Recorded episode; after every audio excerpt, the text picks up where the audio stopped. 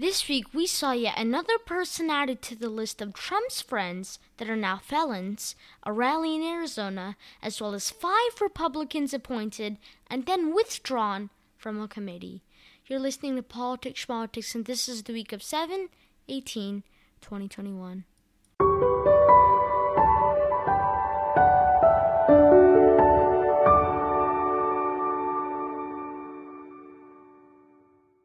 Hello everyone, I hope you've been having a nice week so far, and let us begin. So not too long after I released my last episode, Kevin McCarthy, he actually he actually released his list of the five Republicans he would like to see on the January sixth committee.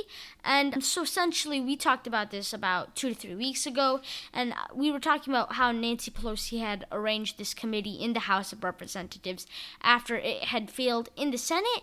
And on this committee, Committee. Nancy Pelosi had appointed many people who had either worked to impeach Trump in twenty nineteen or twenty twenty-one, or they were experienced with such committees, or they were experienced with national security. And so she had prominent Democrats such as Adam Schiff and James Raskin and many more. But she also had two Republicans, Liz Cheney and Adam Kinzinger. Adam Kinzinger was recently added just two days ago after I'm recording this. And so there are two Republicans on this committee. That's, it's not a whole lot because there's about ten people on the committee. But, you know, two out of ten, it's better. It's better than nothing. It really is better than nothing because, well, well, we'll get into it. So, yes, two Republicans were on that committee. I did say last week that Kevin McCarthy, he would be able to appoint members to the committee if he wishes, and he never made it clear if he would. But as I said, just last week after I released my last episode, he decided to appoint five members to the committee. And at first, when I was just like, you know, skimming through the list, I was fairly happy because we didn't have Marjorie Taylor Greene or Matt Gaetz on the list. And these were two Republicans who were open to joining um, the committee, not because they actually wanted to focus on the investigation, but it was probably just to disrupt the investigation or just cloud it with all of their conspiracy theories. And yeah, Marjorie Taylor Greene and Matt Gaetz, they weren't on the list, but there were still three people who voted not to approve twenty twenty's election results. And the people who McCarthy put forward for the committee were Rodney Davis, who actually, he actually represents the district I live in. No one here really likes him, but he keeps on winning for some reason. So we have Rodney Davis, Jim Banks, Jim Jordan, Kelly Armstrong, and Troy Nels. All of out of all of them, Banks, Jordan, and Nels didn't vote to certify the twenty twenty election results. And that's obviously not a trait that Nancy would like to see in a member of the committee, which is why she rejected Jordan and Banks from this committee. Uh, but she kept Kelly Armstrong, Rodney Davis, and Troy Nell. And Troy Nell didn't vote for the certification of the election, but I guess she probably just added him because if she rejected three out of the five, then McCarthy would definitely be mad. And so she just accepted the better one out of Jordan, Nels, and Banks. So and so th- this happened. And either way, either way, no matter how many she selected out of the group, even though she selected the majority of five, she selected three. Kevin, he still pulled out every single member that he had appointed to that group, and there was a press conference that was held afterwards this move, and basically it was a weird press conference to watch, but it was basically it was just talking about how this was just an abuse of power and how Pelosi had rejected them because she doesn't want to answer tough questions about January sixth. He also talked about how Pelosi needs to answer to the American people on why there weren't enough police there on January sixth when they knew back in December that there was a potential threat. And and for some reason, he pretty much made it seem like it was the Democrats' fault that January sixth happened in the first place. Like, it's not obvious enough that there were a bunch of Trump signs, that these were people who stormed the Capitol and they were in there and they were talking about how Trump would be proud of them. You know, that doesn't make it obvious enough. For some reason, it's the Democrats' fault that all of this happened, and it's it's pretty crazy. This was actually the first time I'd seen a Republican talk like that. But, you know, at this point, if the Statue of Liberty collapsed to a bunch of people who are wearing full-out Trump apparel, Republicans, they would somehow find a way to pin it on the Democrats.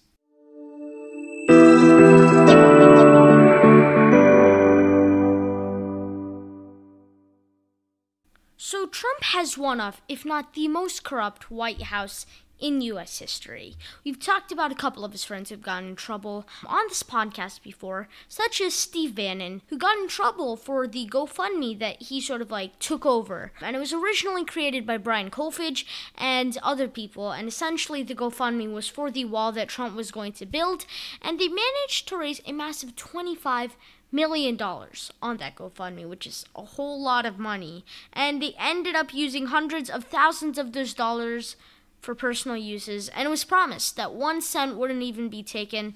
That was a lie. Hundreds of thousands of dollars were taken, and so first of all, they were raising money for a bad cause. Second of all, they cheated all of these people. Third of all, they just used the money for themselves, and they didn't even give it to the government. That's the sad part. And I've also talked about Roger Stone and how Trump had pardoned him after he'd been convicted of witness tampering. And essentially what witness tampering is, is he was trying to influence the opinion of a witness. There are many others besides Roger Stone and, and Steve Bannon who've also been convicted. We have Michael Cohen, Paul Manafort, and Michael Flynn. But this week, yet another member of the Trump White House was convicted, and that was Tom Barrack. Barrack was a friend of Trump's for a very long time. They were both successful businessmen, and they got along. But sp- speeding up to around twenty sixteen, twenty seventeen, Barrack was appointed to Trump's inaugural committee, and the um, inaugural committee essentially is in charge of planning the inauguration, and um... the name is the definition in this case. So either way, during this time, Barack used his inside access in Trump's party, and essentially Barack was in contact with U A E officials, and pretty much what he was doing was he was giving them private information through a separate cell phone and through encrypted messaging, and it was a separate cell phone that he had bought just, you know, so it was more secret, and he was doing a thing called lobbying, which is basically trying to give a positive or negative influence of a person or country politically. And so Barack was lobbying for U A E and, and for a positive opinion, and lobbying, it's not illegal, it's definitely not illegal, but the thing was that if Barack really did want to lobby for them, he should have registered as a foreign, foreign agent, and he didn't. And if he did register as a foreign agent, he wouldn't he probably wouldn't have been in as much trouble as he is now, but I, I'm not too sure why he didn't, but it seems like if he did, Trump could have felt, you know, sort of cheated because Barack is just using their friendship for his um, financial advantages. Be- and, yes, Barack lobbying for U A E was financially beneficial for him. Essentially, how this worked out, he would take advice from um, this person on the U A E side who knew what the government wanted, and Barack, he used to do things for them. Um, well, he used to change things, sort of. It, it's interesting.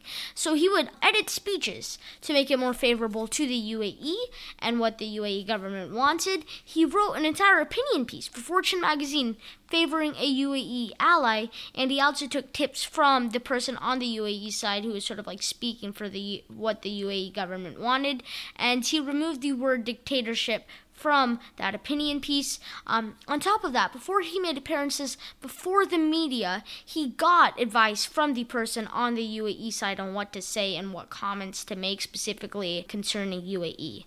Now, Tom Barrack, he has been convicted, so he's been proven guilty on all of these charges, and he has been released from jail on a two hundred fifty million dollars bail. That is a whole lot of money. But he, as I said before, he's a very successful businessman, so he can't afford it, but it's still not cheap. It's definitely not cheap. And out of those two hundred fifty million dollars, he's already paid five million dollars in cash.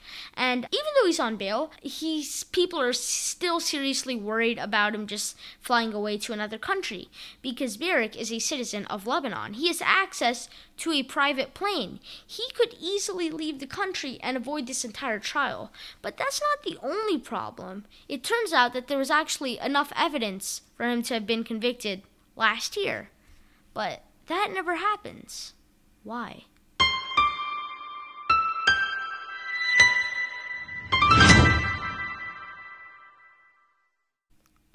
So Trump held a rally this week in Arizona, and it's continuing uh, line of rallies he's been holding ever since he left office.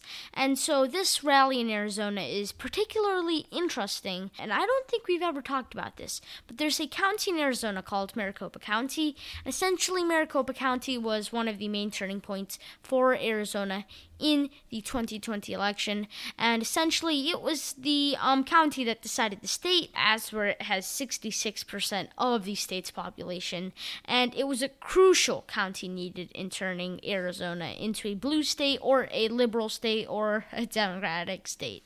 So, um... Arizona isn't thought of usually ever as a liberal state. The last time a Democratic candidate won that state was um, in a presidential race back in nineteen ninety-six, so it's over twenty-five years ago, and that was in the Clinton days, and people in the state were first full of surprise that for the first time in twenty-five years, a Democrat had won Arizona. But then that surprise, it, it's sort of people who couldn't believe it, they started embracing these conspiracy theories of a rigged election, and then it turned into the Maricopa County ballot, or you could call it vote counting. Ballot is just a fancy term for it. So it turned out that the ballot counting in Maricopa County was somehow tampered with, and by now there are a whole lot of evolutions to that one theory. And essentially Maricopa County's election officials, they've embraced these conspiracy theories, and they've been recounting the votes in Maricopa County from even before Biden has made it into the office. We're we're, we're like three or four months away from hitting one year after that last election, and they're still counting these ballots. That's kind of sad.